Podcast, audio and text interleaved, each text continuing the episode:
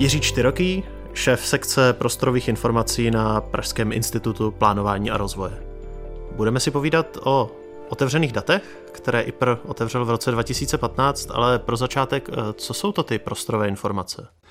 Prostorové informace nebo prostorová data jsou speciální podmnožina dat, které mají něco společného eh, s územím. To znamená, že typicky jsou to mapová data nebo nějaké adresy nebo, nebo tabulky třeba o příjmech jednotlivých obcí, prostě cokoliv, co má nějaký přímý vztah eh, k, nějakým, k nějaké poloze nebo k nějakému místu. Vy jste otevřeli vlastně všechny své prostorové data v roce 2015, někdy v Dubnu.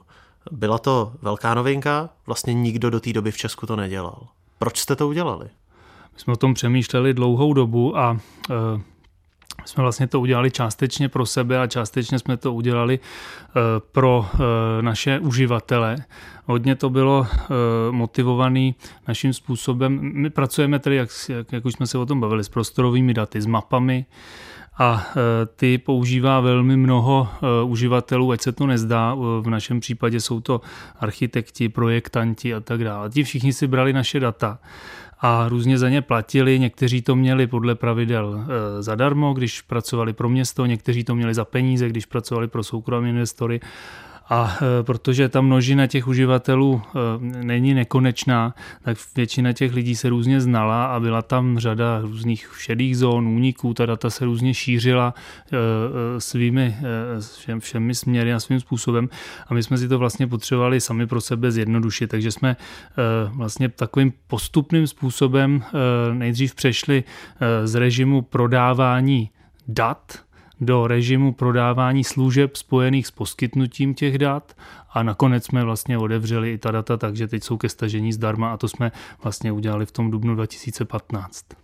Já si tady to období matně pamatuju, to jsem pracoval v hospodářských novinách a my, když jsme třeba potřebovali eh, data o tom, kudy vedou jednotlivé linky MHD, což jsou dneska informace, které si člověk normálně stáhne z internetu, tak tenkrát toto člověk musel žádat magistrát a stálo to tuším 8,5 tisíce nebo něco takového, ten dataset.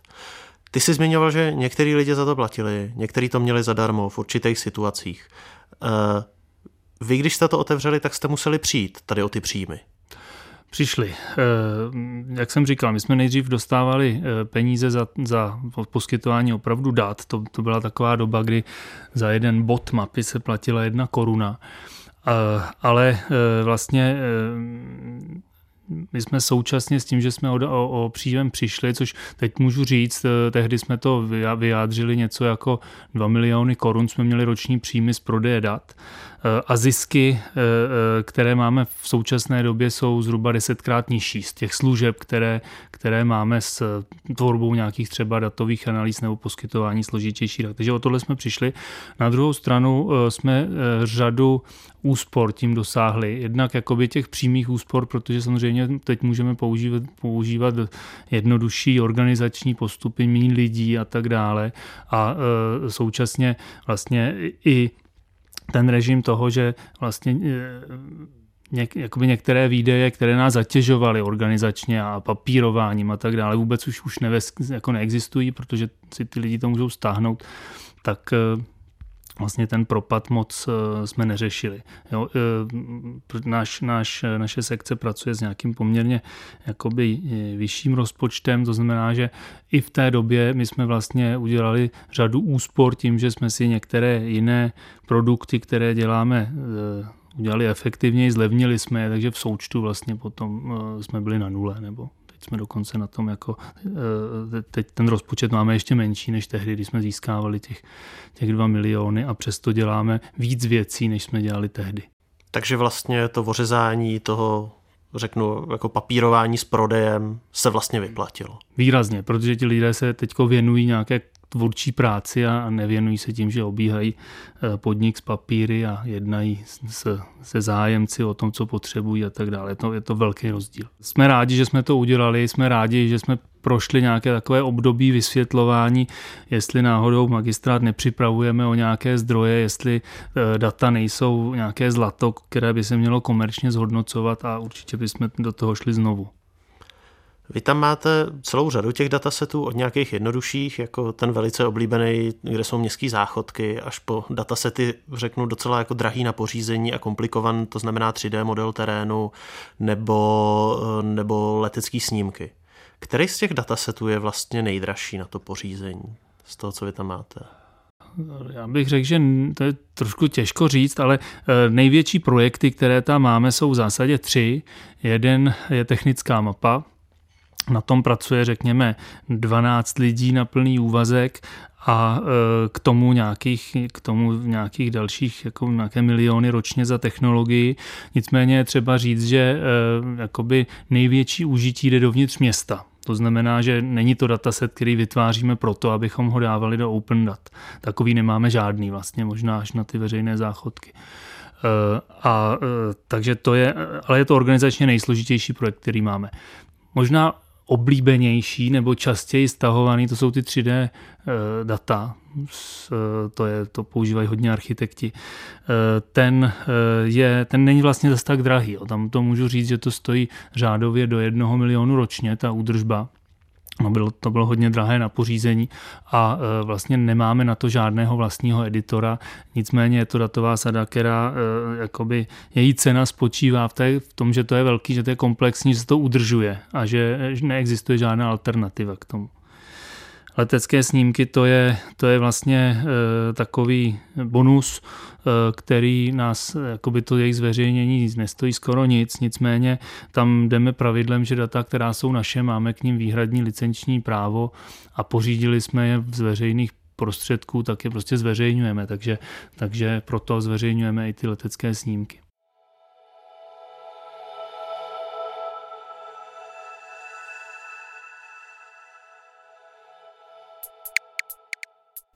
Zajímá vás, co hýbe českou politikou a společností?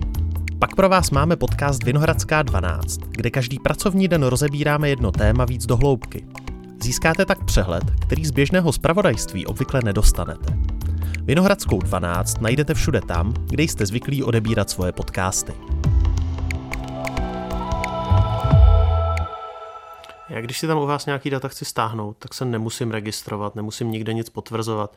Vy máte přehled, kdo ty data užívá? Třeba z toho, jak vám ty lidi hlásají chyby nebo se něco ptají? Eh, my máme takový zprostředkování. My jsme zpočátku v tom roce 2015-16 eh, nikdy jsme si nemohli vést evidenci o tom, kdo konkrétně, jaké subjekty ty, ty ta data používají, protože to je anonymní, skutečně nemusíte se nikam hlásit a je to i princip otevřených dat, ta, tahle ta věc. A my jsme si vedli nějaké evidenci o tom, jak často eh, se stahují jednotlivé datové sady ale protože jsme nakonec zjistili, že ten, eh, jako to použití téhle evidence není úplně jakoby zásadní, zjistili jsme, že nejčastěji používaný jsou 3D model, technická mapa, územní plán, což jsme jako věděli předtím, že to pravděpodobně tak bude, tak teďka už to nezjišťujeme. Nicméně máme kontakt s uživateli kteří nad těmi daty něco dělají. Většinou jsou to analytici, nebo jsou to eh, plánovači, nebo jsou to nějaký investoři a s nimi se potom bavíme a řešíme, eh, jak si říkal, chyby, nebo proč tam nám chybí něco, nebo jestli bychom mohli získat ještě nějaké další téma. Takže tam samozřejmě tohle to víme, ale pořád se to točí kolem těch eh, základních datasetů. Máš přehled nebo tušíš, jestli těch uživatelů teď máte víc? Než jste měli, když jste prodávali? Eh, já nevím, já jako intuitivně, říkám, my to neměříme, ale intuitivně bych řekl, že ano, protože máme širší uh, spektrum těch dotazů, který se, nám, který se k nám dostávají. Jo, ono jde i o to, že vlastně my o řadě těch užití se to stá, rozvídáme zprostředkovaně, že nějaká jiná instituce nebo škola třeba, nebo jo, e, dělají projekt, využívají na to naše data, my o tom vůbec nemusíme vědět a až najednou se nám ozve někdo, kdo pro ně něco dělá, že má problém nebo chce ještě něco zjistit nebo chce něco vysvětlit a pak najednou zjistíme, hele, oni ještě to používají pro tohle, to je zajímavý. Od té doby, co jste to otevřeli, e, máte tam jako nějaký poučení, co byste třeba udělali jinak, než jste udělali tenkrát ze začátku, v tom roce 2015? No, uh, asi jo. My jsme vlastně respektive to je poučení, který se snažíme teď vylepšovat. Tehdy nevím, jestli bychom se k tomu dostali. Dvě témata jsou tam pořád. Je to, je to vysvětlování, co se týče významu, obsahu, kontextu těch dat, k čemu se to dá použít. My jsme to tehdy odevřeli bez nějakých velkých e, popisů, jako vysvětlení a pak se nám to samozřejmě vrací, protože, protože data se využívají, e, respektive uživatelé si myslí, že v nich je obsaženo něco jiného, než v nich skutečně je, takže to čtou potom jako e, dělají si z toho špatné závěry. Jo. Takže nějaký takovýhle popis určitě a potom je to i, potom je to i takové téma, jakoby které se vztahuje k těm licencím nebo, nebo k možnosti nakládání těch dat. K tomu jsme vlastně přistoupili taky až později. A e, je to důležité téma. Jo. Vědět, že tam můžou být nějaké, nějaké podmínky, za kterých ta data třeba by e, mají nějaké omezení. No. My, jsme, my jsme ze začátku, on se to týká, možná jsem to teď neřekl úplně srozumitelně, Primárně se jedná o to, že máme nějaký, e, nějaký licenci k těm datům, která umožňuje Eh, jakékoliv využití v případě, že ten koncový uživatel uved, eh, zase zachová eh, jakoby otevřenou licenci toho koncového díla. Což se zdá jako super otevřené a ve skutečnosti to brání komerčnímu využití. A protože samozřejmě koncový uživatel pak, když to chce použít do svého komerčního produktu a ten prodá, tak nás zajímá pouze to, aby on e, jakoby neprodával ta naše data zapouzdřená do nějakého produktu, ale aby prodával svoji práci nebo nějakou další svoji přidanou hodnotu, ale ta data tam měl jakoby vlastně v úvozovkách zdarma. A e, tohle jsme na začátku udělali chybně, to nastavení a teď nějakým způsobem pracujeme na tom, aby jsme eh, tyhle licenční podmínky sjednotili pro celé město stejně, aby nebránili tomu libovolnému užití. Účastníš se nějak eh, teď toho projektu ministerstva vnitra, který chystá za tímhle účelem nějakou státní licenci vlastně? Uh, ne, my pouze jako máme ve městě nějakou koordinační skupinku, že Open Data v tuhle tu chvíli koordinuje eh, instituce, která se jmenuje Operátor ICT ve spolupráci s magistrátem, takže tam máme nějakou interní komunikaci, ale jinak jakoby kontakt mezi eh, oficiálním portálem otevřených dat a portálem otevřených dat státním, ten gov CZ, tak ten eh, zajišťuje operátor, takže přímo jako s IPREM, s naší institucí, tam komunikace není. Takže to mám chápat tak, že vy teď chystáte v uvozovkách nějakou městskou licenci ano. pro otevírání městských dat. Ano. V roce 2015, když vy jste ty data zveřejnili, tak to byla jako těžká moderna. Nikde to nebylo, open data, teda prostorový data se tady zásadně prodávaly a to za značné ceny. Od té doby se ty ledy dost prolomily, naopak zejména města ty data začaly otevírat. Dokonce i Český úřad zeměměřický katastrální otevřel své data katastrální, kromě teda těch informací o vlastnících, který dál jsou jako nějakým způsobem chráněný. E, to znamená, že otevírají prakticky všichni, Plzeň, Děčín, Českobudějovický kraj. Jediný vlastně, kdo tady zůstává, je zeměměřický úřad, který jaksi neotevírá ty data. Máš představu proč? Eh, já proto mám několik vysvětlení. Eh, ono to hodně u těch státních institucí souvisí s nějakým režimem financování a s nějakou setrvačností. Eh, v tom rezortu ČUZK je jako zajímavý, že v té části katastru nemovitostí v souvislosti se zavedením směrnice Inspire a s tím souvisejících jakoby povinností, tak se podařilo prolomit i zafinancovat vlastně eh, otevírání dat nebo otevření těch dat geografické části katastru. Na ZETu se to nestalo. Já eh, to vlastně jako nechci kritizovat, byť by nám jako uživateli se to náramně hodilo, kdyby, eh, kdyby ta data byla otevřená. Já se domnívám, že k tomu časem dojde protože, jak si říkal, je to, je to jistá anomálie a myslím, že to způsobuje způsobuje dvojí financování eh, těch dat, respektive ty náklady a, a složitosti to přináší jak na straně eh, samozpráv, tak, tak potom i v tom ČUZK. Jo. Takže já si myslím, že k tomu musí dojít, ale, ale eh, ta cesta asi nebude úplně rychlá. Vy jste si v několika posledních letech nejdřív nechali vypracovat a pak jste si i sami zpracovávali tepelné mapy města. Jak ty mapy byly udělané? To je hrozně zajímavá otázka, hrozně zajímavý téma my jsme dlouho, je to založený na eh, datech z Evropského kosmického programu, eh, datech z projektu Kopernikus, družice Sentinel, které tam jsou. Eh, jsou to data, jsou to ten, ten projekt, respektive tyhle ty Sentinely mají ty tepelné, tepelná data zhruba za tři roky zpátky. Dá se pracovat i se staršími daty eh, z jiných, z jiných družic.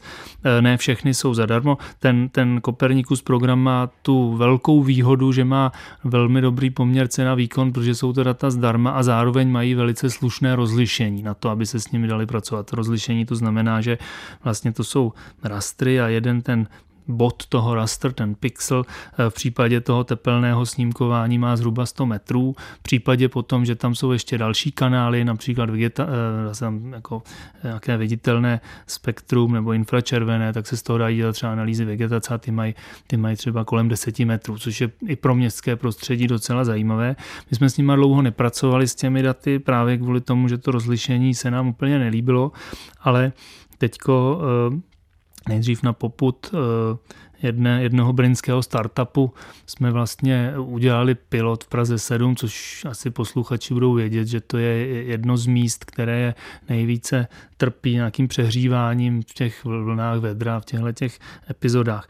Takže my jsme s nimi udělali eh, projekt, vyzkoušet, jak, jak, co se z těch snímků dá zjistit jak co se týče tepla, tak co se týče eh, změny vegetace a zjistili jsme, že to jsou velmi zajímavá data i pro, pro město, jakoby celoměstský. To znamená, že jsme se potom naučili eh, s těmi daty pracovat vlastními silami a, a teď se nám daří ty snímky získávat, analyzovat a vlastně dělat z nich nějaké takové vstupní informace potom pro, eh, třeba máme projekt adaptační strategie na změnu klimatu, takže tam je řada opatření, monitoring toho, jaká je situace a jak to vypadá, v jakých částech, takže v tom teď budeme v dalších letech eh, asi hodně pokračovat. Já ti děkuju. Tohle byl další díl podcastu Dataři.